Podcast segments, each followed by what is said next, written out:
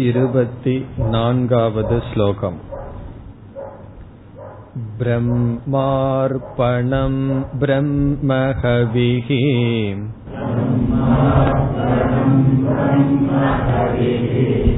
ब्रह्माग्नौ ब्रह्मणाहुतम् ब्रह्माग्नौ ब्रह्मणाहुतम् ब्रह्मैव तेन गन्तव्यम्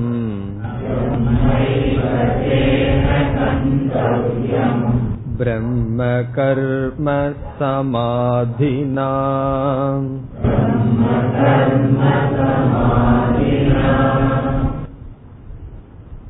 கர்மத்தில் அகர்மத்தை பார்த்தல் அகர்மத்தில் கர்மத்தை பார்த்தல் என்ற விதத்தில் ஆத்ம தத்துவத்தை பகவான் உபதேசம் செய்து அதை இருபத்தி நான்காவது ஸ்லோகத்தில் முடிக்கின்றார்.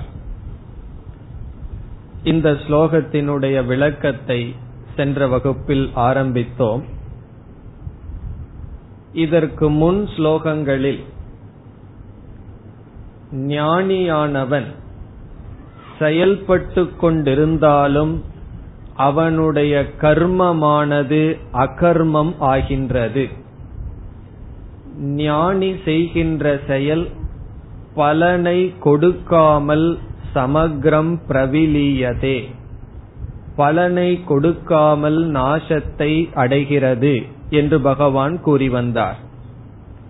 நமக்கு சந்தேகம் வந்தது யாது காரணத்தினால் ஞானியினுடைய கர்மமானது பலனை கொடுக்காமல் நாசத்தை அடைகிறது. அதற்கு பகவான் ஒரு பதிலை இதற்கு முன் சொன்னார். கர்மத்தினுடைய பலனில் ஆசையில்லாத காரணத்தினால் கர்மமானது பலனை கொடுக்காமல் அல்லது பந்தத்தை கொடுக்காமல் நாசமடைகிறது என்ற பதில் சொல்லப்பட்டது. இந்த ஸ்லோகத்தில் வேறு பதில் பகவான் கூறுகின்றார். கர்மமானது காரகத்திலிருந்து உற்பத்தி ஆகின்றது. காரகஜன்யா கிரியா. காரகம் என்பதை நாம் பார்த்தோம். கர்த்தா கர்ம கரணம் செய்பவன் அனுபவிக்கப்படுவது கரணம் இப்படிப்பட்ட பேத புத்தி காரகம். இந்த காரக புத்தி ஞானிக்கு இல்லாமல் கர்மம் செய்கின்ற காரணத்தினால் கர்மமானது அதனுடைய பலனை கொடுப்பதில்லை. அதுதான் இந்த ஸ்லோகத்தினுடைய சாரமாக பார்த்தோம். இங்கு பகவான் பிரசித்தமான யஜ்யம் என்ற உதாரணத்தை எடுத்துக்கொண்டு யாகம் என்ற உதாரணத்தை எடுத்துக்கொண்டு அதில் சில காரகங்களை எடுத்து இந்த காரகத்தில் கர்மத்திற்கு காரணமாக இருக்கின்ற காரகங்களில் காரக புத்தி இல்லை பிரம்ம புத்தி இருக்கின்றது என்று கூறுகின்றார். அதில் நாம் பார்த்தோம் முதலில் கர்த்தா யாகத்தில் கர்த்தாவாக இருப்பவன் எஜமானன் கர்மமாக பொருளாக இருப்பது ஹவிகி எதை நாம் கொடுக்கின்றோமோ அது. மூன்றாவது கரணம் எந்த கரண்டியின் மூலமாக ஹவிசை நாம் கொடுக்கின்றோமோ அது கரணம். நான்காவது நெருப்பு அதிகரணம் ஐந்தாவது பலன்.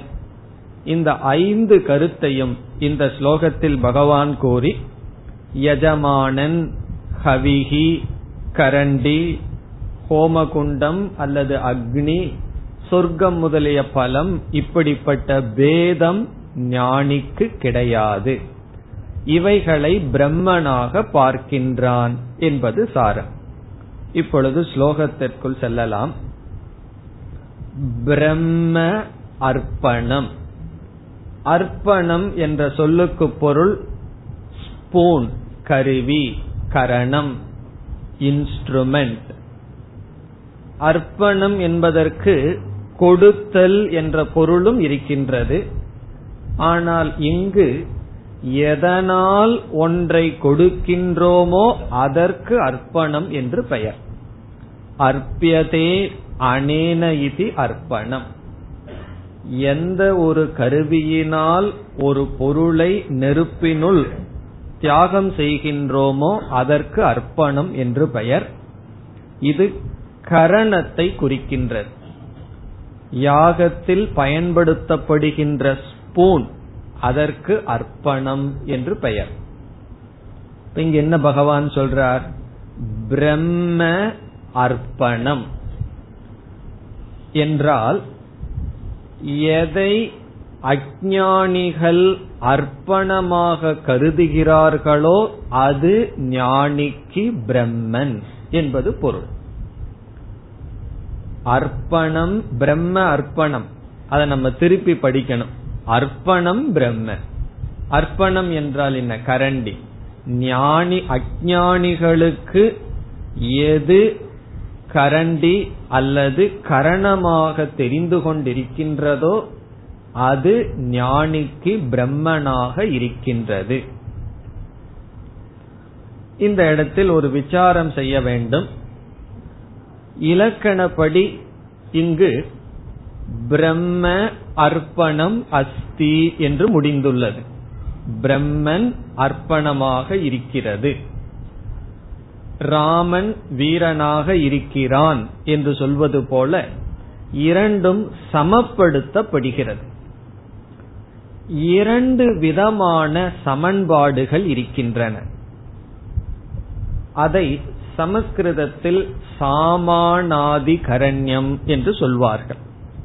சாமானாதிகரண்யம் என்றால் இரண்டு சொற்களும் ஒரே வேற்றுமையில் கேசெண்டிங் விபக்தியில் இருத்தல்.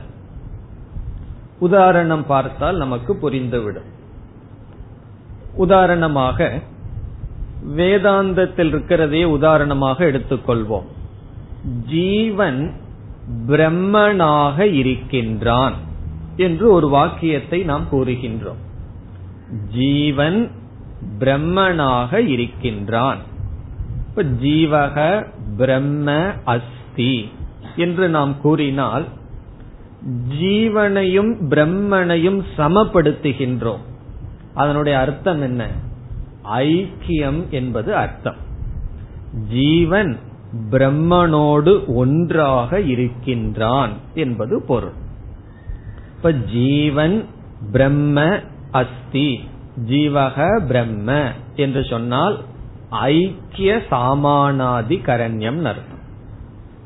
ஒரு கால் ஜெகத் பிரம்ம என்று சொல்கின்றோம். ஜெகத் பிரம்ம அஸ்தி. அடிக்கடி அதையும் சொல்லுவோம். இந்த உலகம் சிவமயம் ஜெகத்து தான் பிரம்மன் என்று சொல்வோம். அப்பொழுது ஜெகத் பிரம்மனாக இருக்கிறதா என்றால் நாம் என்ன பதில் சொல்வோம்? ஜெகத் என்பது இல்லை. ஜெகத் என்பது இல்லாமல் பிரம்மன் மட்டும் இருக்கின்றது என்பது பொருள். அது எப்படி என்றால் நாம் ஒரு போஸ்ட் ஒரு கம்பத்தை பார்க்கின்றோம். கம்பத்தை பார்த்து மாலை வேளையில் திருடன் என்று நினைத்து விடுகின்றோம். பிறகு ஒருவர் வந்து சொல்கின்றார் இந்த திருடன் சோரக தானுகு என்று சொல்றார். இந்த திருடன் கம்பமாக இருக்கின்றான் கம்பமாக இருக்கிறது என்று சொல்கிறார். இப்ப நம்ம எதை சமப்படுத்தியுள்ளோம்? திருடன் கம்பம் ஒன்று என்று சொல்கின்றோம். அப்பொழுது திருடனையும் கம்பத்தையும் நாம் ஐக்கியப்படுத்துகின்றோமா? திருடன் ஒருத்தன் இருக்கான் கம்பம் ஒன்னு இருக்கின்றது. இரண்டும் ஐக்கியப்படுத்துகிறோம்னு சொல்வதில்லை.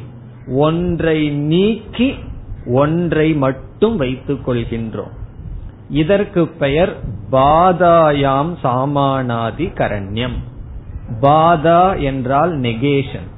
ஒன்றை நீக்கி ஒன்றை மட்டும் வைத்துக்கொள்ள இப்படிப்பட்ட வாக்கியத்தை நாம் பயன்படுத்துவோம். இப்ப சமப்படுத்துதல் ரெண்டு விதம். ஒன்று இரண்டுக்கும் முழுமையான ஐக்கியம். அதையும் சமப்படுத்துவோம். இனி ஒன்று ஒன்றை நீக்கி ஒன்றை மட்டும் காட்டவும் சமப்படுத்துவோம். எங்கெல்லாம் வேதாந்தத்துல ஜெகத்தும் இந்த உலகமும் ஈஸ்வரனும் ஒண்ணுன்னு சொல்லுதோ அங்கெல்லாம் ஜெகத்தை நீக்கி ஈஸ்வரனை காட்டுவது. பிரம்மத்தை காட்டுகிறது. ஜீவனு பிரம்மனு எங்க ஒண்ணு சொல்கிறதோ அது ஐக்கியமான சமான அதிகரணம். இப்ப இந்த இடத்துல என்னன்னா பாதாயாம் சாமானாதிகரண்யம். அர்ப்பணத்தினுடைய அபாவத்தை பிரம்மனிடத்தில் பார்த்தல். அதாவது பேதங்கள் கிடையாது காரகங்கள் இல்லை என்று பிரம்மனிடத்தில் பார்த்தல். இப்ப பிரம்ம அர்ப்பணம் என்றால் எது அர்ப்பணமாக தெரிந்து கொண்டிருக்கின்றதோ அஜானிகளினுடைய மனதில் கரணம் என்ற பேதமானது எது தெரிகிறதோ அது ஞானிக்கு இல்லை. ஞானிக்கு அது வெறும் பிரம்ம. என்பது பொருள். இனி எல்லா இடத்திலையும் அந்தந்த பேத புத்தியை நீக்குகின்றது இந்த வாக்கியங்கள். இனி அடுத்த சொல் பிரம்ம ஹவிஹி. இங்கும் அதேதான். ஹவிஹி என்றால் நாம் எதை கொடுக்கின்றோமோ கொடுக்கப்படும் பொருள் அது எதுவாக எதையெல்லாம் நாம் அர்ப்பணம் செய்கின்றோமோ அப்படி அர்ப்பிக்கப்படும் பொருள் ஹவிகி நெய் முதலியவைகள். அதுவும் பிரம்ம. இது கர்மத்தை குறிக்கின்றது ஆப்ஜெக்ட் நான் இதை தியாகம் செய்கின்றேன் என்றெல்லாம் சிலர் நினைப்பார்கள். ஒருவர் ஒரு யாகம் பண்ணுனா அதுல என்ன உருவாகும் அவர்களுக்கு அஜானிகளுக்கு நான் இந்த யாகம் செய்தவன் நான் இதை யாகம் செய்தேன் நான் இந்த கருவியினால் யாகம் செய்தேன் என்ற பேத புத்தி இருக்கும். இங்கு இந்த ஞானிக்கு ஹவிஸ் எதுவோ அதுவும் பிரம்ம. பிரம்ம ஹவிகி அர்த்தத்தை எப்படி புரிஞ்சுக்கிறோம்? அஜானிகளுக்கு எது ஹவிஸாக தெரிகிறதோ அது ஞானிக்கு பிரம்ம. இனி அக்னி என்னன்னா பிரம்ம அக்னோ. பிரம்ம அக்னோ என்றால் பிரம்மன் என்கின்ற அக்னியில். பிரம்மனாக உணர் உணர்ந்து கொண்ட ஞானிக்கு அக்னியும் பிரம்ம. பிரம்ம அக்னோ. இதுல என்ன நீக்கப்படுகிறது? உலகம் அக்னி அதிகரணமாக எதை பார்க்கின்றதோ அது ஞானிக்கு பிரம்ம. பிறகு அடுத்த சொல் பிரம்மணா ஹுதம். இங்கு பிரம்மணா என்றால் எஜமானனால் என்று பொருள். இந்த எஜமானனே இங்கு பிரம்மன் என்று சொல்லப்படுகின்றான். இது கர்த்தாவை குறிக்கின்றது.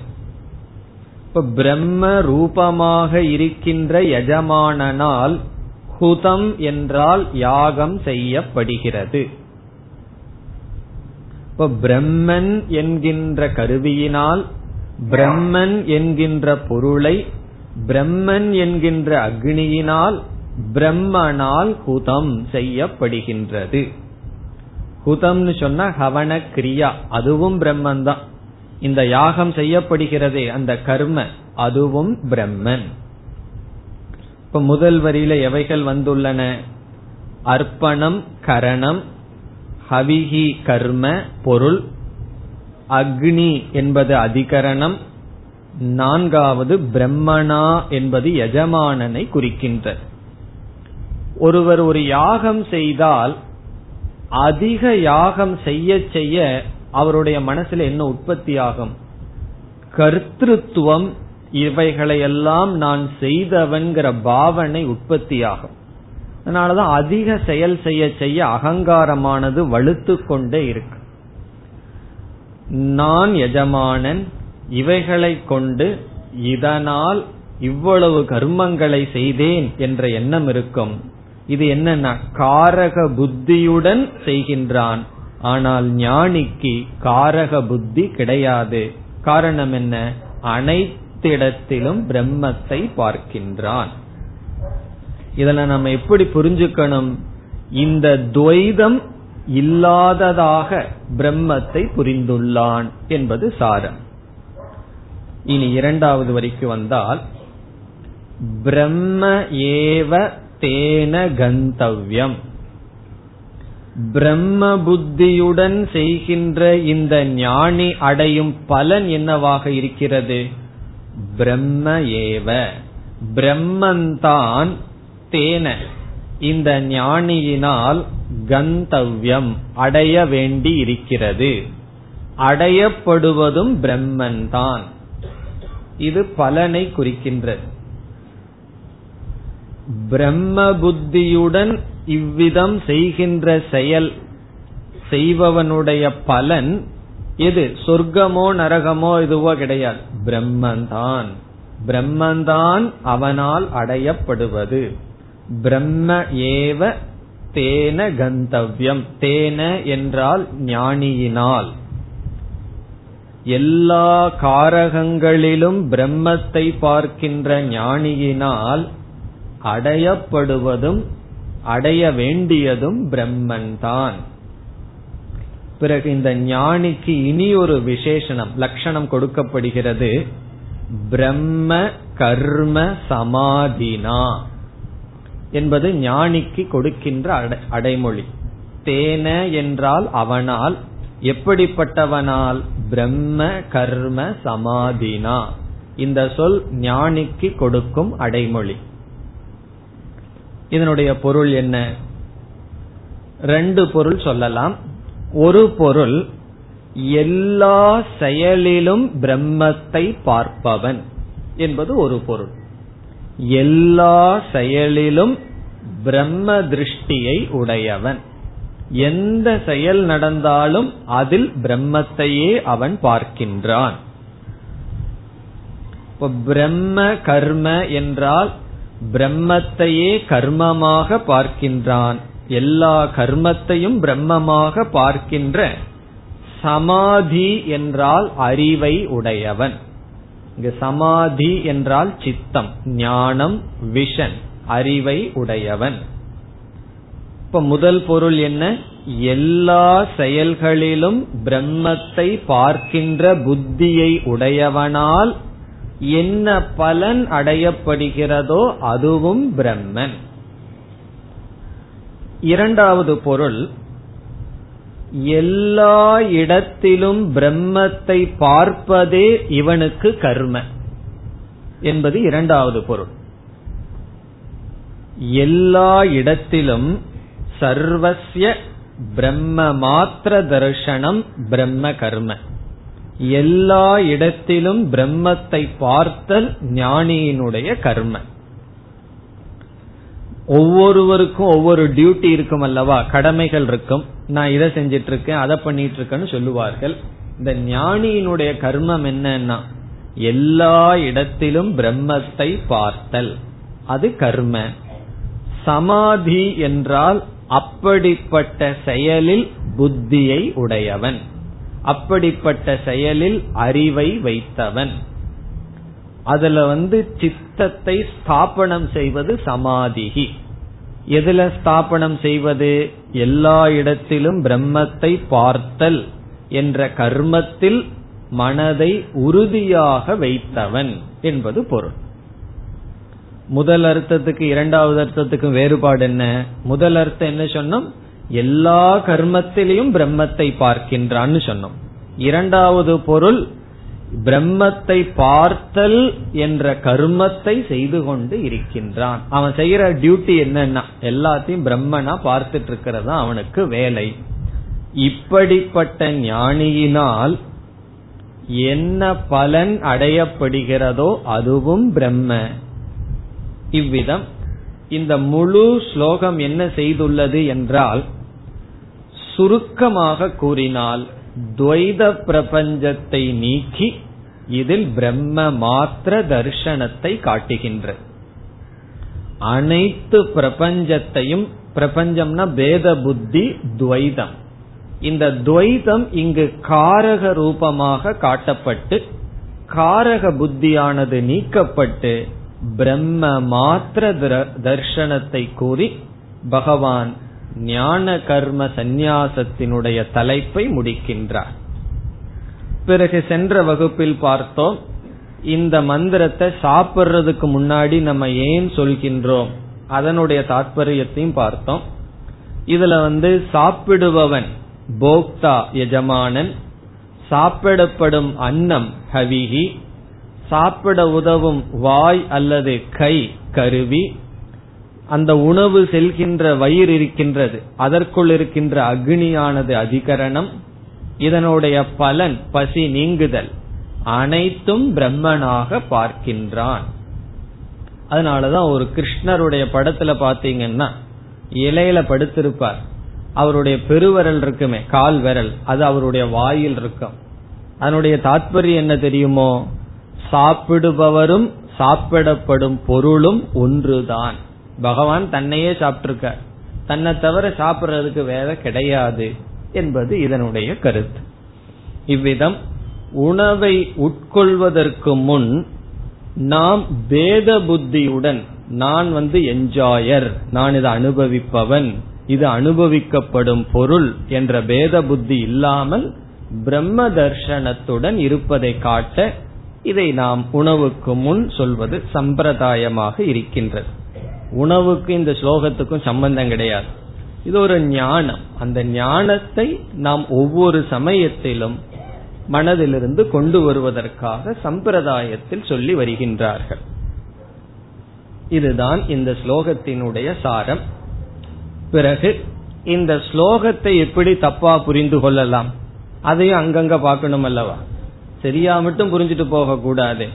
இதை எப்படி சிலர் தவறாக பொருள் சொல்கிறார்கள்? என்றால் இதை முதல் விதமான தவறாக புரிந்து கொள்ளுதல் சாஸ்திரத்தில் வேதத்தில் சில பொருள்களை சொல்லி அந்த பொருள்களை ஈஸ்வரனாக தேவதையாக பிரம்மனாக நீ தியானம் செய்யு சொல்லியிருக்கு. மனோ பிரம்மேதி உபாசீத. அப்படியெல்லாம் வாக்கியம் இருக்கும் வேதத்தில். மனதை பிரம்மனாக தியானம் செய். அந்த இடத்துல மனத பிரம்மனு சாஸ்திரம் சொல்லல. மனச பிரம்மனா தியானம் செய். சிவலிங்கத்தை சிவனாக தியானம் செய். சாலிகிராமத்தை விஷ்ணுவாக தியானம் செய். இப்படியெல்லாம் வாக்கியத்தை பார்க்கின்றோம். அப்ப சாலிகிராமம் தான் விஷ்ணு சிவலிங்கம் ஜடமான கல்லு தான் சிவன் சாஸ்திரம் சொல்ல. அதை ஆலம்பனமாக கொண்டு தேவதையை நீ மனதில் தியானம் செய் என்று சாஸ்திரம் கூறுகிறது. அங்கேயும் சமான அதிகரணம் தான் பயன்படுத்தப்பட்டுள்ளது. எப்படி? விஷ்ணுகு விஷ்ணுவும் சாலிகிராமமும் ஒன்றாக சமப்படுத்தப்பட்டிருக்கிறது. மனதை பிரம்மனாக நினை என்றெல்லாம் தியானத்திற்காக பலவிதமான சாதனைகள் சாஸ்திரத்தில் பேசப்படுகிறது. அதனால சிலர் என்ன நினைத்தார்கள்? இந்த ஸ்லோகத்தை நாம் தியானபரமாக ஏன் எடுத்துக்கொள்ள கூடாது ஹவிச வந்து பிரம்மன் சொல்லி இருக்கிற இடத்துல அங்க ரெண்டு இருக்கு. ஹவிசும் இருக்கின்றது பிரம்மனும் இருக்கின்றது. இப்ப சிவலிங்கத்தை சிவனாக நினைன்னு சொன்னா சிவலிங்கத்தை வந்து நீக்கி சிவன்னு புரிஞ்சுக்கன்னு அங்க உபதேசம் அல்ல. சிவலிங்கமும் இருக்கின்றது சிவபெருமானு இருக்கார். அப்படி இந்த ஸ்லோகத்தை ஏன் எடுத்துக்கொள்ள கூடாது என்ற சந்தேகம் அப்படி எடுத்து பொருள் சொன்னவர்களும் உண்டு. அதற்கு சங்கராச்சாரியார் பதில் சொல்றார் உண்மைதான் அப்படி பொருள் சொல்வதில் தவறு கிடையாது. ஒரு கால் இந்த ஸ்லோகம் தியானம் உபாசனை பரத்தில் வந்திருந்தால்.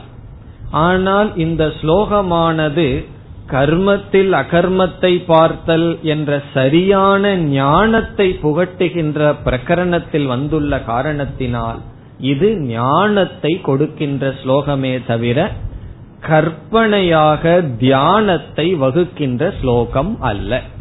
அப்படி எடுத்துக்கொள்வதில் தவறில்லை. எப்பொழுது? பிரகரணம். தியானம் உபாசனை என்ற இடத்தில் இந்த ஸ்லோகம் வந்திருந்தால் அப்படி பொருள் கொள்ளலாம். ஆனால் இங்கு பகவான் சரியான ஞானத்தை கொடுக்கின்ற இடத்தில் பேசுகின்ற காரணத்தினால் இதை அவ்விதம் பொருள் கொள்ளக்கூடாது.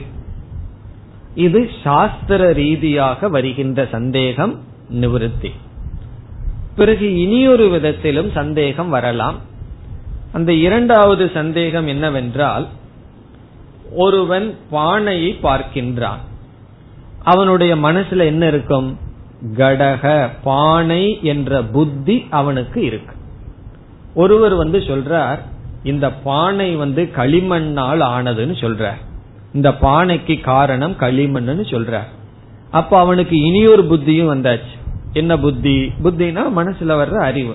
களிமண் புத்தியும் வந்தாச்சு. இப்ப அந்த பானைங்கிற இடத்துல அவனுக்கு ரெண்டு புத்தி இருக்கின்றதல்லவா? அது பானைன்னு ஒரு அறிவு களிமண் இனி ஒரு அறிவு. அப்படி இந்த உலகத்துல ஹவிஸ் அப்படின்னு ஒரு புத்தி அத பிரம்மன்னு வேற சொல்லி இருக்கு அப்ப ரெண்டு புத்தி வச்சுக்கலாமே. ரெண்டு இருக்கின்றதே எப்படி அத்வைதமாகும் என்ற சந்தேகம். சந்தேகம் புரிகின்றதோ? களிமண் பானைன்னு சொல்லி ரெண்டு அறிவு இருப்பது போல் இது ஹவிஸ் இது பிரம்மன். முன்ன வந்து இது வந்து வெறும் நெய்ன்னு நினைச்சேன். இப்ப அது பிரம்மனாவும் இருக்கு நெய்யாகவும் இருக்கின்றது. முன்ன எஜமானன் நினைச்சேன். இப்ப எஜமானனாகவும் இருக்கின்றான் பிரம்மனாகவும் இருக்கின்றான். எடுத்துக்கொள்ளலாமே என்றால் அதற்கு பதில் கூறுகின்றார்கள். ஞானிக்கு ஞானம் வந்ததற்கு பிறகு ரெண்டு புத்தி அவனுக்கு இருக்காது.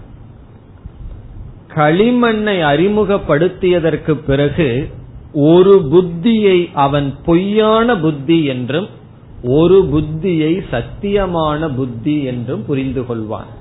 இது களிமண் என்பது தத்துவம் இது பானையாக தெரிவது மித்தியா புத்தி என்ற ஞானம் அவனுக்கு வந்துடும் அப்ப நம்ம ஒத்துக்கிறோம் அவனுக்கு ரெண்டு புத்தி இருக்கின்றது ரெண்டு எண்ணம் இருக்கின்றது. அந்த ரெண்டு எண்ணத்தை அவன் என்ன செய்துட்டான்?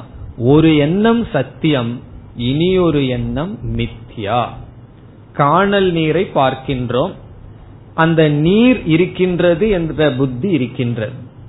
போய் பார்த்ததற்கு பிறகு வறண்ட பூமி இருக்கின்றதுங்கிற புத்தி இருக்கின்றது. இந்த ஞானம் வந்ததுக்கு அப்புறம் அவனுடைய புத்தியில் என்ன மாற்றம் வந்துவிடும்? ஒன்று பொய்யான புத்தி ஒன்று மித்தியா இனி ஒன்று சத்தியம். அந்த விதத்தில் ஞானத்துக்கு பிறகு இந்த துவைதம் பொய் என்ற புத்தியும் இதற்கு ஆதாரமாக இருக்கின்ற பிரம்ம உண்மை என்ற அறிவும் வந்துவிடும். ஆகவே இந்த ஸ்லோகத்தினுடைய சாரம் என்னன்னா பிரம்ம ஏவ அத்வைதம். பிரம்மன்தான் இருக்கின்றது. ஒன்றாக இருக்கின்ற பிரம்மன் தான் இருக்கின்றது. வேறு ஒன்றும் கிடையாது. வேறு ஒன்றும்னா வேறு ஒன்றும். விதிவிலக்கு இல்லாமல் அனைத்தும் வெறும் தோற்றங்கள். என்ற கருத்துதான் இந்த ஸ்லோகத்தினுடைய சாரம். இவ்விதம். பதினெட்டாவது ஸ்லோகத்தில் ஆரம்பித்து இந்த ஸ்லோகத்துடன் இந்த அத்தியாயத்தினுடைய தலைப்பான ஞான கர்ம சந்நியாசத்தை பகவான் முடிவுரை செய்து விட்டார். ஞாபகம் இருக்க வேண்டும் ஞான கர்ம சந்நியாசம் என்றால் என்ன? என்றால் ஆத்மா அகர்த்தா. ஆத்மா செயலற்றது. ஆத்மா பூர்ணமானது. ஆத்மா அபோக்தா என்ற ஞானம்.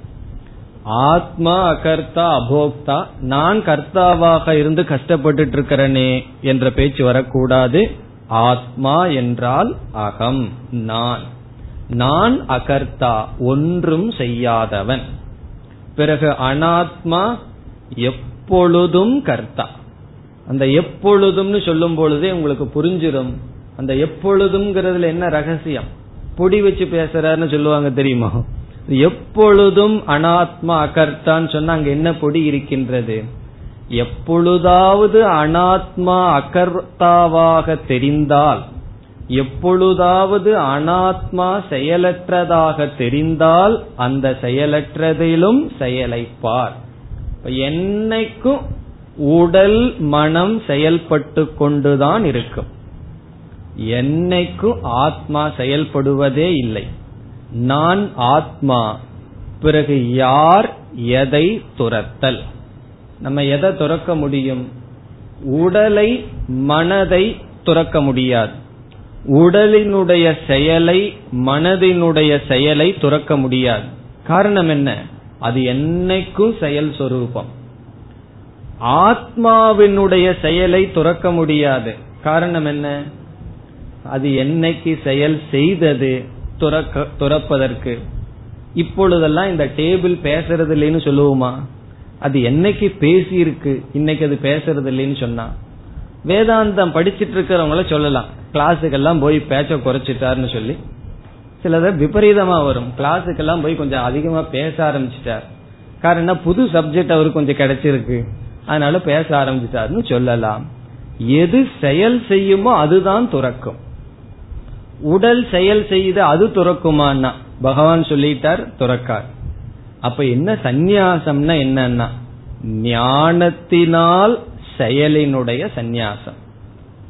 பிறகு ஞானத்தினால செயலினுடைய சந்நியாசம் ஏன் பண்ணணும்னா செயலற்ற ஆத்மாவிடம் செயல் செய்கின்ற சரீரத்தினுடைய தர்மங்களை ஏற்றி வைத்து விட்டதனால் நான் செயலுடையவனாக தெரிந்து கொண்டு இருக்கின்றேன். அறிவினால் என்ன செய்கின்றேன்? செயலையும் செயலற்றையதையும் பிரித்து நான் செயலற்றவன் இந்த உடல் செயல் செய்து கொண்டிருக்கின்றது என்ற புரிந்து கொள்கின்றேன். அப்ப இங்க சந்நியாசம் எப்படி நடந்ததுன்னா ஞானத்தினால் செயலினுடைய சந்நியாசம். இப்ப ஞான கர்ம சந்நியாசம்.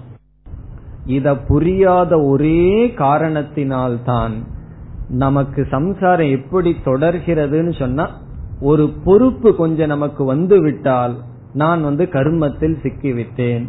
அல்லது உடல் மனம் இதை அமைதிப்படுத்தணும் இதை செயலில்லாமல் படுத்த வேண்டும் என்ற முயற்சியில் ஈடுபடுகிறோம்.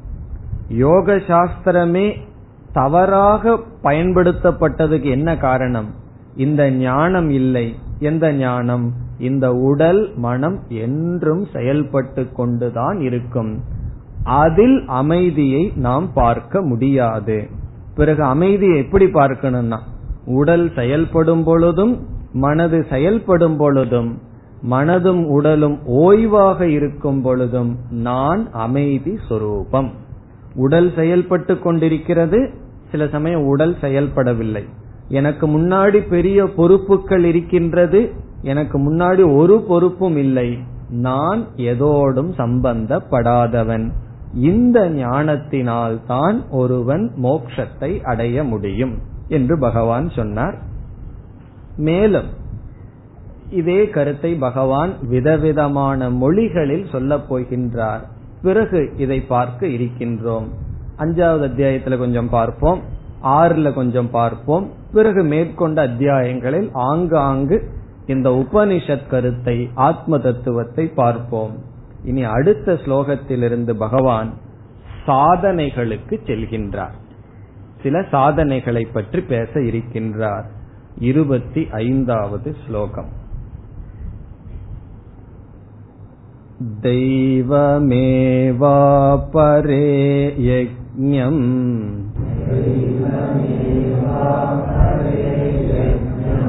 योगिनः पर्युपासते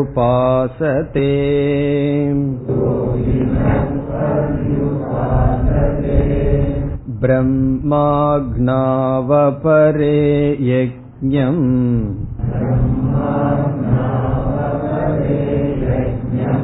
यज्ञेनैवोपजुह्वति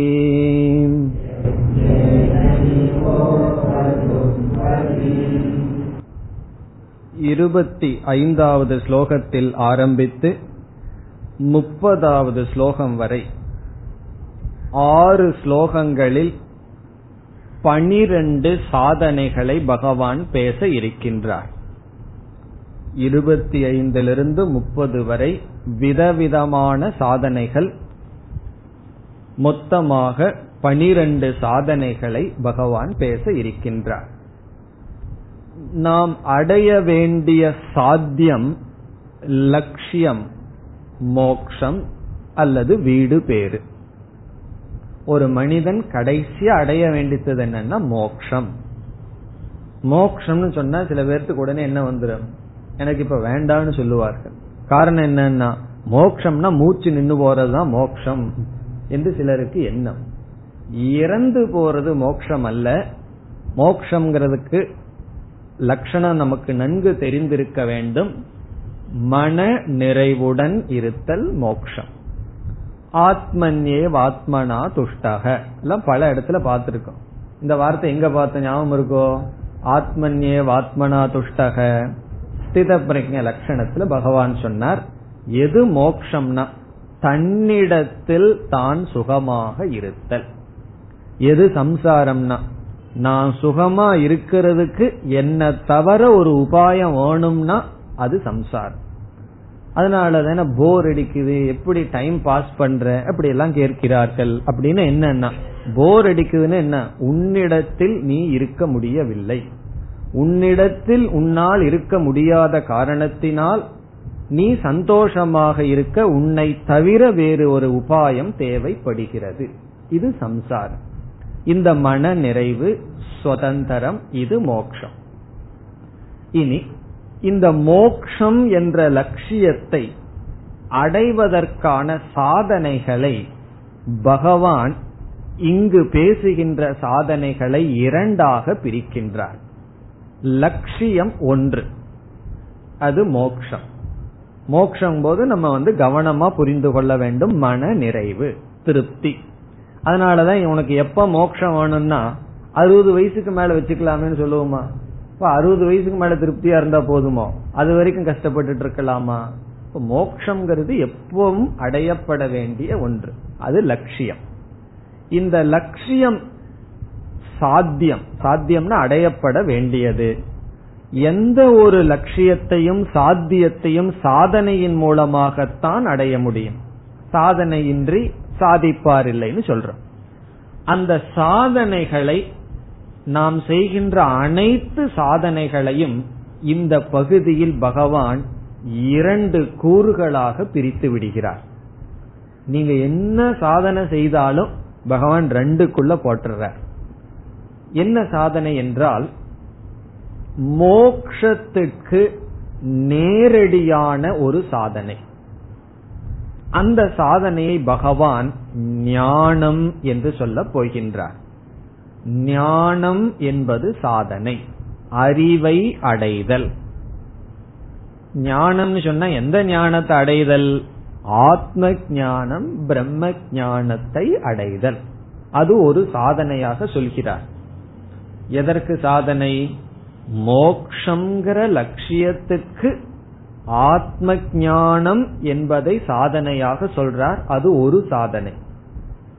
பிறகு மீதி என்னென்ன சாதனை செய்யறமோ மூச்ச பிடிச்சிட்டு உட்கார்ந்து இருக்கிறது முதல் கொண்டு தலகீழா நின்னுட்டு சாதனை செய்யறது முதல் கொண்டு நாம் செய்கின்ற அனைத்து தபஸ்களை அனைத்து சாதனைகளையும் பகவான் ஒரு பகுதியாக பிரித்து விடுகிறார்.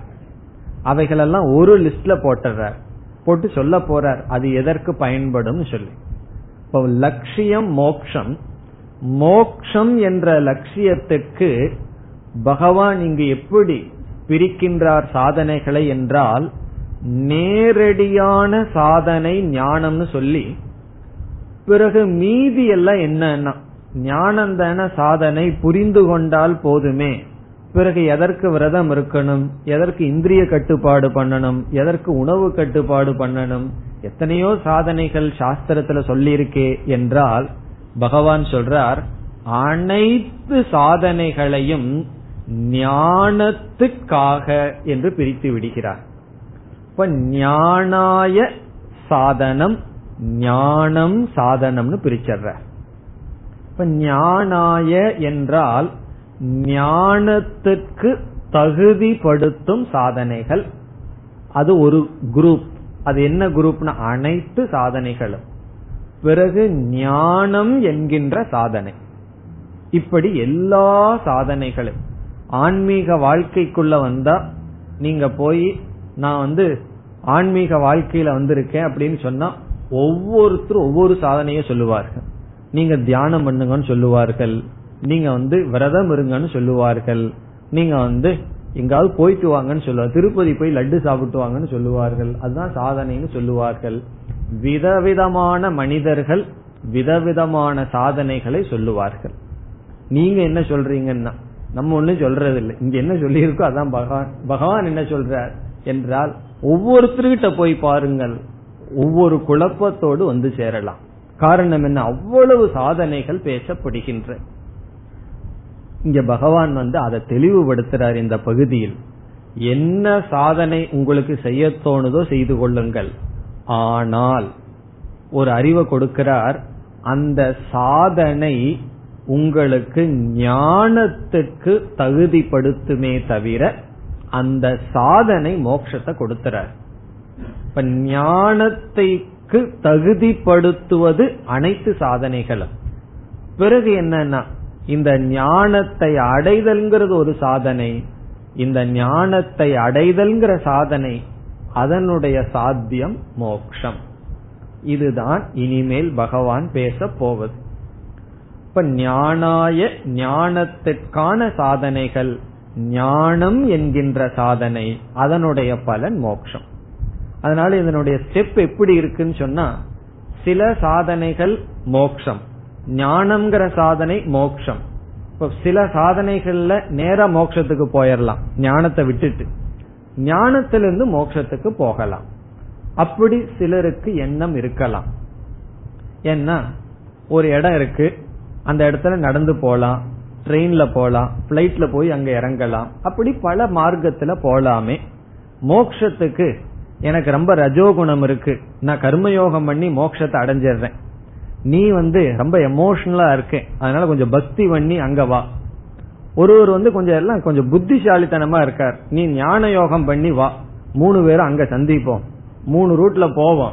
போய் அந்த ஒரு ஒரு இடத்துல மோட்சத்துல ரெண்டு பேரும் மீட் பண்ணிக்குவோம். அப்படின்னு இருக்கு. பகவான் சொல்றார் எந்த சாதனை வேணாலும் செய்து கொள்ளுங்கள். ஞானம்ங்கிறது மெயின் டோர் அங்கதான் நீங்க சந்திச்சு தான் மோட்சத்துக்கு போக முடியுங்கிறார் மோக்ஷத்துல நீங்க சந்திக்க மாட்டீங்க. அதற்கு முன் ஸ்டெப்லயே நீங்கள் சந்திச்சு விடுவீர்கள்னு சொல்ற பக்தி இருந்தா சந்திக்க மாட்டீங்கன்னு சொல்ல. பக்தி இருந்தா ஞானத்துக்கு வருவீர்கள்.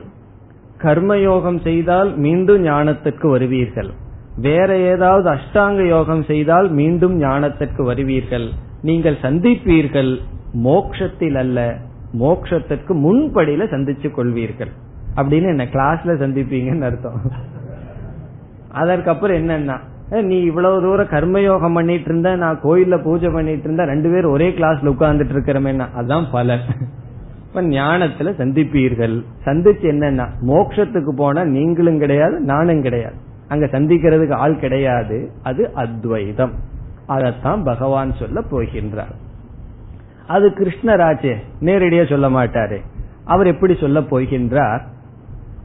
அந்த காலத்துல யஜ்யம் என்பது பிரசித்தமான சாதனை. இப்ப எப்படி கோயில் எல்லாம் கட்டுறது? ஒவ்வொரு ஸ்ட்ரீட்லயும் ஒவ்வொரு கோயில் உருவாயிட்டு வருது அல்லவா அப்படி அந்த காலத்துல ஒரு ஊர்னு சொன்னா அங்க யாக பூமி இருக்கும் அந்த யாக பூமி ஒரு இடத்துல யாகம் செஞ்சிட்டா அது வந்து பொதுவான பூமியாயிரும். அங்க யாகம் செய்வதுங்கிறது வழக்கமா இருக்கும் கோயில்கள் கோயில்கள் போல யஜ்யம்ங்கிறது அந்த காலத்துல பிரசித்தம். இப்ப பிரசித்தமான ஒன்றை எடுத்துட்டு தான் நம்ம உதாரணம் சொல்ல முடியும். ஆகவே பகவான் என்ன செய்கின்றார்? எல்லா சாதனைகளையும் ஒரு யஜ்யமாக கற்பனை செய்கின்றார். எல்லா சாதனை சொல்ல முடியாது. இங்க பகவான் பனிரெண்டு சாதனைய சொல்றார். அந்த பனிரெண்டுல ஞானமும் ஒரு சாதனை. இப்ப பனிரெண்டு சாதனைகளில் அனைத்து சாதனையையும் யஜ்யமாக கற்பனை செய்து ஒருவர் தம யஜ்யம் என்றார் ஒருவர் சம யஜ்யம் என்றார் ஒருவர் ஞான யஜ்யம் என்றார் ஒருவர் தபோ யஜ்யம் என்றார்னு சொல்ல போறார். அப்போ இருபத்தி ஐந்திலிருந்து முப்பது வரைக்கும் என்ன வருகின்றதுன்னா யஜ்யமாக கற்பனை செய்யப்படுகின்ற அனைத்து சாதனைகளும். இனி யஜ்யம்னு சொன்னா அதனுடைய அர்த்தம் என்ன? என்றால் ஹவிஸ் தியாக யாக அது யாகத்துக்கு லட்சணம். யாகத்தினுடைய லட்சணம் என்னவென்றால் ஹவிஸ் தியாக இனியும் சுருக்கமா சொன்னா தியாக யாகக தியாகம்தான் யாகம். எந்த ஒரு யாகம் எடுத்துட்டாலும் ஹவிஸை அக்னியில் தியாகம் செய்வதுதான் யாகம். இந்த யாகத்துக்கு முழுமையான லட்சணம் வந்து தேவதா உத்தேசேன ஹவிஸ் தியாக யாக ஒரு தேவதையை மனதில் கொண்டு தேவதா உத்தேசேன ஹவிஸ் தியாக ஹவிஸை தியாகம் செய்தல் யாகம். இப்ப யாகத்தினுடைய அங்கம் என்ன? விதவிதமான யாகங்கள் செய்தால் அதுல என்ன இருக்குன்னா தியாகம் என்பது இருக்கும். தியாகம் என்றால் ஒரு பொருளை ஒன்றில் போடுதல். அது தியாகம். ஒன்றுக்கு கொடுத்தல் அது தியாகம். இனிமேல் நம்ம என்ன செய்ய போறோம்? ஒவ்வொரு சாதனையையும் பகவான் யஜ்யமா சொல்ல போறார். அப்படி என்றால் யஜ்யமாக கற்பனை செய்யப்படுகின்ற இந்த சாதனையில் எது அக்னி எது ஹவிஸ் என்று பார்க்க வேண்டும். இப்ப உதாரணமா என்ன சொல்ல போறார்? தானம். ஒரு சாதனைய சொல்லுவார். அப்ப இங்க ஹவிஸ் என்ன? நாம என்ன பொருளை கொடுக்கிறோமோ அது ஹவிஸ். ஹவிஸ் என்ன? நெய்ய போல. பிறகு அக்னி என்னன்னா யாருக்கு கொடுக்கறோமோ அது அக்னி. என்ன கொடுத்தா திருப்பி கொடுக்க மாட்டேங்கிறார் அல்லவா? திருப்பி கொடுன்னு சொன்னாவே திருப்பி வர்றதில்ல. நான் உங்களுக்கு கொடுக்கறேன்னு சொன்னா திருப்பி வருமோ? அதனுடைய அர்த்தம் என்னன்னா ஹவிஸுக்குள்ள போனா அது சாம்பல் ஆயிரு திருப்பி வரார். அதே போல இந்திரிய கட்டுப்பாடுன்னு சொல்ல போறார். அப்ப இந்திரியங்கள் ஹவிசாகும் கட்டுப்பாடுங்கிறது அக்னியாகும். இப்படி நம்ம அந்த கற்பனையை பார்க்கணும். இவ்விதம் இனிமேல் ஆரம்பித்து போற சாதனைகள்ல எது அக்னி எது ஹவிஸ் எதை எதில் போடப்படுகிறது என்ற கற்பனையையும் சேர்ந்து பார்க்க வேண்டும். அதுதான் இனிமேல் நாம் பார்க்க போகின்றோம். அதனால ஞானம் இதையெல்லாம் விட்டுட்டு இனி நாம் சாதனைக்குள் வருகின்றோம். எதுவரை? முப்பதாவது ஸ்லோகம் வரை. இதெல்லாம் எதற்கு பகவான் இப்படி சொல்றாருன்னு சொன்னா முப்பதாவது ஸ்லோகத்துக்கு மேல இதுவரைக்கும் சொன்ன சாதனைகளை பகவான் கம்பேர் பண்ணி பேச போறார். இவ்வளவு சாதனைகள் பேசப்பட்டது அனைத்து சாதனைகளும் உன்னுடைய பாபத்தை நீக்கி ஞானத்திற்கு தகுதி கொடுக்கும். பிறகு ஞானம் என்பது மோட்சத்தை கொடுக்கும் சொல்லுவார். பிறகு சந்தேகம் வர அந்த ஞானத்தை எப்படி அடைதல்? பிறகு சொல்ல போறார் எங்கிருந்து இந்த ஞானத்தை அடையணும்? அதற்கு பிறகு இந்த ஞானத்தினுடைய பலன் என்ன? இவ்விதம் இனிமேல் வர இருக்கின்றது. இப்ப இந்த ஸ்லோகத்திலிருந்து ஆரம்பிக்கின்றோம் சாதனைகள். இனி இருபத்தி ஐந்தாவது ஸ்லோகத்தில் இரண்டு சாதனைகள் பேசப்படுகிறது. மொத்தம் பனிரெண்டு யஜ்யங்கள் வர இருக்கின்றது. இங்கு இரண்டு யஜ்யங்கள் இரண்டு சாதனைகள்.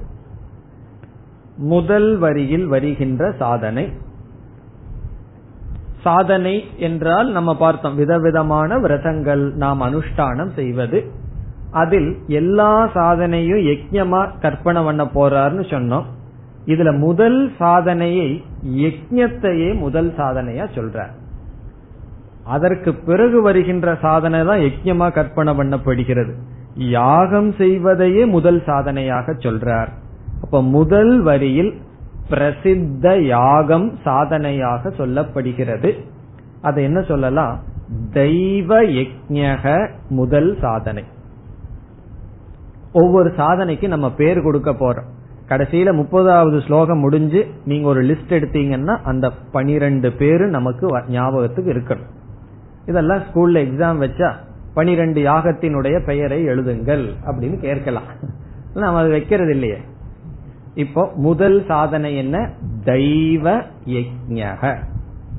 இது வந்து பிரசித்தமான யஜ்யம் யாகம் பண்றதையே பகவான் சாதனையாக சொல்கிறார்.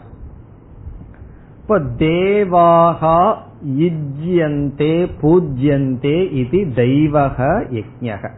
தெய்வ யஜ்ஞகங்கிறனுடைய அர்த்தம் வந்து எந்த யாகத்தில் தேவதைகள் பூஜிக்கப்படுகிறார்களோ தேவாகா பூஜ்யந்தே அனேன இது தெய்வக யஜக இப்ப தெய்வக என்ற சொல்லுக்கு பொருள் தேவர்கள் எந்த யாகத்தில் பூஜிக்கப்படுகிறார்களோ அது தெய்வக யஜக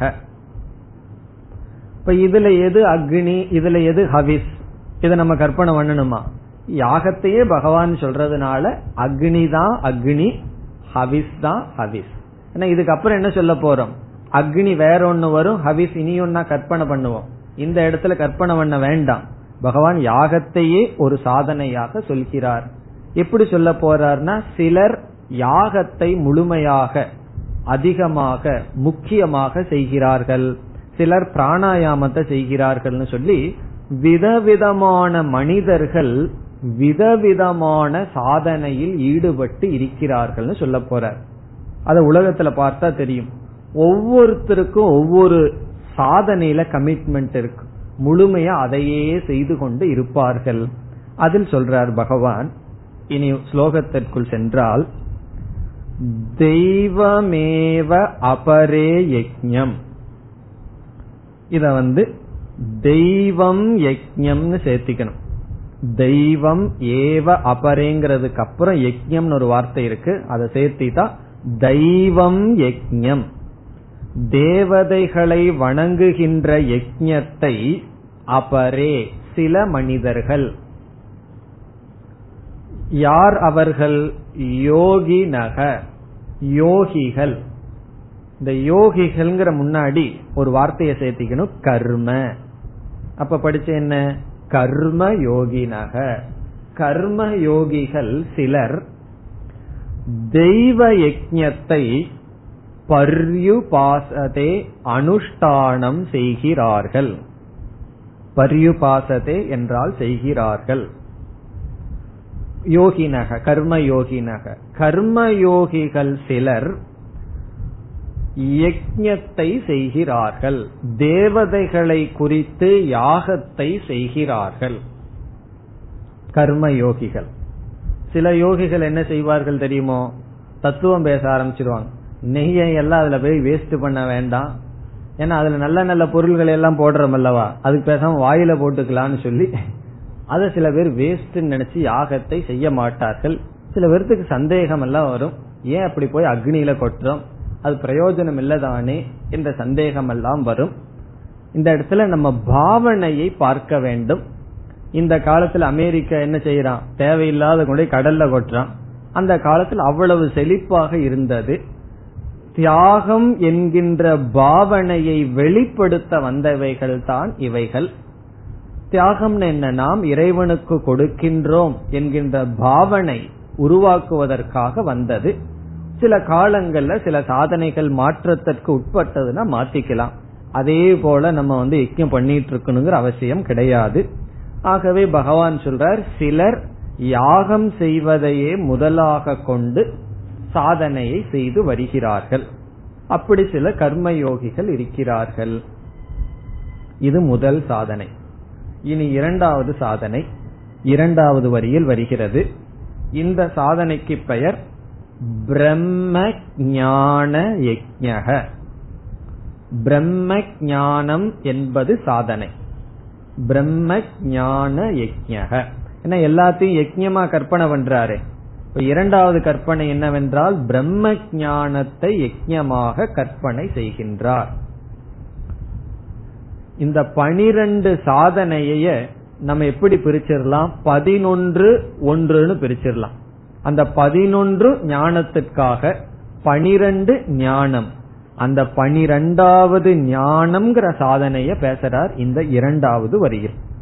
இப்ப முதல் வரியில வந்து சாதாரண யஜ்யத்தை பேசி இரண்டாவது வரியில் ஞானம்ங்கிற சாதனையையே பேசுகின்றார்.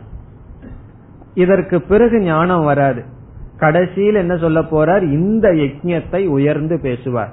மீதி எல்லா சாதனைகளும் இதற்காக இந்த ஞானத்துக்காகனு பேச போகின்றார். ஆகவே நம்ம ரெண்டா பிரிச்சமே அந்த முக்கியமான ஞானம் மோக்ஷத்துக்கு நேரடியான சாதனை அது இங்கு பேசப்படுகின்றது. இப்ப இந்த சாதனை என்ன? பிரம்ம ஞானம். இனி எது அக்னி எது ஹவிஸ்? அக்னினா நெருப்பு. ஹவிஸ் என்றால் எதை நாம் நெருப்பில் விடுவோமோ அது. இதில் அக்னியாக இருப்பது பரமாத்மா. பரமாத்மா அல்லது பிரம்மன்கிற நெருப்புல எதை நம்ம போடுறோமா? ஜீவாத்மா என்ற நெரு ஜீவாத்மா என்ற ஹவிஸை தியாகம் செய்கின்றோம். இப்ப ஹவிஸ்னா யாருன்னா? நம்ம தான் ஜீவாத்மா அல்லது அகங்காரம். அகங்காரம்ங்கிற ஹவிச எடுத்து நெய்ய எடுத்து பரபிரம்ம என்கின்ற நெருப்புல போட்டா என்ன ஆகுதுன்னா அங்க வந்து அகங்காரம் கிடையாது சாம்பலாகி விடுகின்றது. ஜீவ பாவக ஹவிஸ் பிரம்ம அக்னி. ஜீவ பாவம்னு என்ன? நம்ம நம்ம ஜீவன் நினைச்சிட்டு இருக்கிறது. அகங்காரியாக நினைத்து கொண்டிருத்தல். மற்றவர்களிடமிருந்து நம்மை பிரித்து கொள்ளுதல். அந்த பாவனை அது ஹவிஸ் பிரம்மன் என்றதுல நம்ம போடுறோம். அதத்தான் இங்க பகவான் கூற போகின்றார். அத கற்பனையா சொல்ல போறார். ஒவ்வொன்னையும் பகவான் யஜ்யமா கற்பனை பண்ணி பண்ணி சொல்றார். இந்த கதா காலட்சேபம் பண்றவர் வந்து யாரோ ஒருவர் வந்து எல்லா சாதனையையும் கிரிக்கெட்டு கற்பனை பண்ணி சொன்னாராம். மூன்று ஸ்டம்பு தான் மூன்று சரீரமா. பந்து வந்து மூன்று விதமா அந்த பால் இருக்கு அது அதுக்கு ஒரு கற்பனை அம்பையருக்கு ஒரு கற்பனை இப்படி எல்லாம் கற்பனை பண்ணி சொன்னாராம். ஏன்னா இந்த காலத்துல எது பிரசித்தமோ அதை சொல்லி ஆகணும். அவங்க எல்லாம் பிரசித்தமானதை தான் சொல்லி ஆகணும். அப்போ கரெக்டா உதாரணம் பொருந்தி வருதுன்னு மனசு பிடிச்சுக்கும். இந்த உதாரணத்தையே கொஞ்ச நேரம் விளக்க வேண்டியது இருக்கு. ஏன்னா இப்ப அந்த யஜ்யம்ங்கிறது பிரசித்தமாக இல்லை. பகவான் வந்து பிரசித்தமாக இருந்த காலத்தில் கூறியதனால் பிரம்ம ஞானத்தை யஜ்யமாக சொல்கின்றார். எப்படி கூறுகின்றார். இரண்டாவது வரி. பிரம்ம அக்னௌ.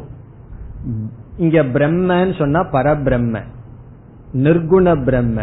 பரபிரம்ம என்கின்ற நெருப்பில் அபரே சிலர். யார் சிலர் என்றால் எல்லா சாதனைகளையும் செஞ்சு லாஸ்ட் ஸ்டெப்ல இருப்பவர்கள். மோக்ஷத்துக்கு ஒரு படிக்கு முன்னாடி இருக்கின்ற முமுட்சுக்கள் உடனே என்ன நினைச்சுக்கணும்? பகவான் நம்ம சொல்றாரு நினைச்சுக்கணும். என்ன அப்படித்தானே? மோக்ஷத்துக்காக ஞானத்திற்காக நின்று கொண்டு இருப்பவர்கள். சிலர் யக்ஞம் அடுத்த சொல். பிரம்மன் என்ற அக்னியில் யஜ்ஞம்ங்கிற சொல் இங்கு ஜீவாத்மாவை குறிக்கின்றது. ஜீவாத்மாவை. ஏன்னா யஜ்யம்ங்கிற சொல்லு ஜீவாத்மாவுக்கு ஒரு அர்த்தம் இருக்கு. யஜ்யம்ங்கிற சொல் ஜீவகங்கிற ஒரு அர்த்தம் இருக்குன்னு சொல்லி யாஸ்கருடைய பாடத்தில் இருக்கின்ற காரணத்தினால் யஜ்யம் என்பது ஜீவாத்மாவை குறிக்கின்றது. அது ஹவிஸ் இப்ப என்னன்னா ஜீவாத்மாவை பரமாத்மா என்ற அக்னியில் யஜ்ஞேன ஜீவாத்மாவினால் ஏவ உபஜுஹ்வதி அர்ப்பணம் செய்கிறார்கள். இப்ப ஜீவாத்மா ஜீவாத்மாவை ஜீவாத்மாவினால் பரமாத்மாவிடம் சமர்ப்பிக்கின்றான். இதுதான் இதனுடைய சார் ஜீவாத்மா ஜீவாத்மாவை ஜீவாத்மாவினால் பரமாத்மாவிடம் சமர்ப்பிக்கின்றான். நான் என்னை என்னால் பரமாத்மாவுக்கு கொடுக்கின்றேன். இது என்னன்னா ஞான யஜம் மேலும் அடுத்த வகுப்பில் சிந்திக்கலாம். ஓம் போர் நமத போர் நமிதம் போர் போர் நமுதச்சதே பூர்ணய பூர்ணமாதாய பூர்ணமேவாவசிஷ்யே ॐ शान्ति शान्ति शान्तिः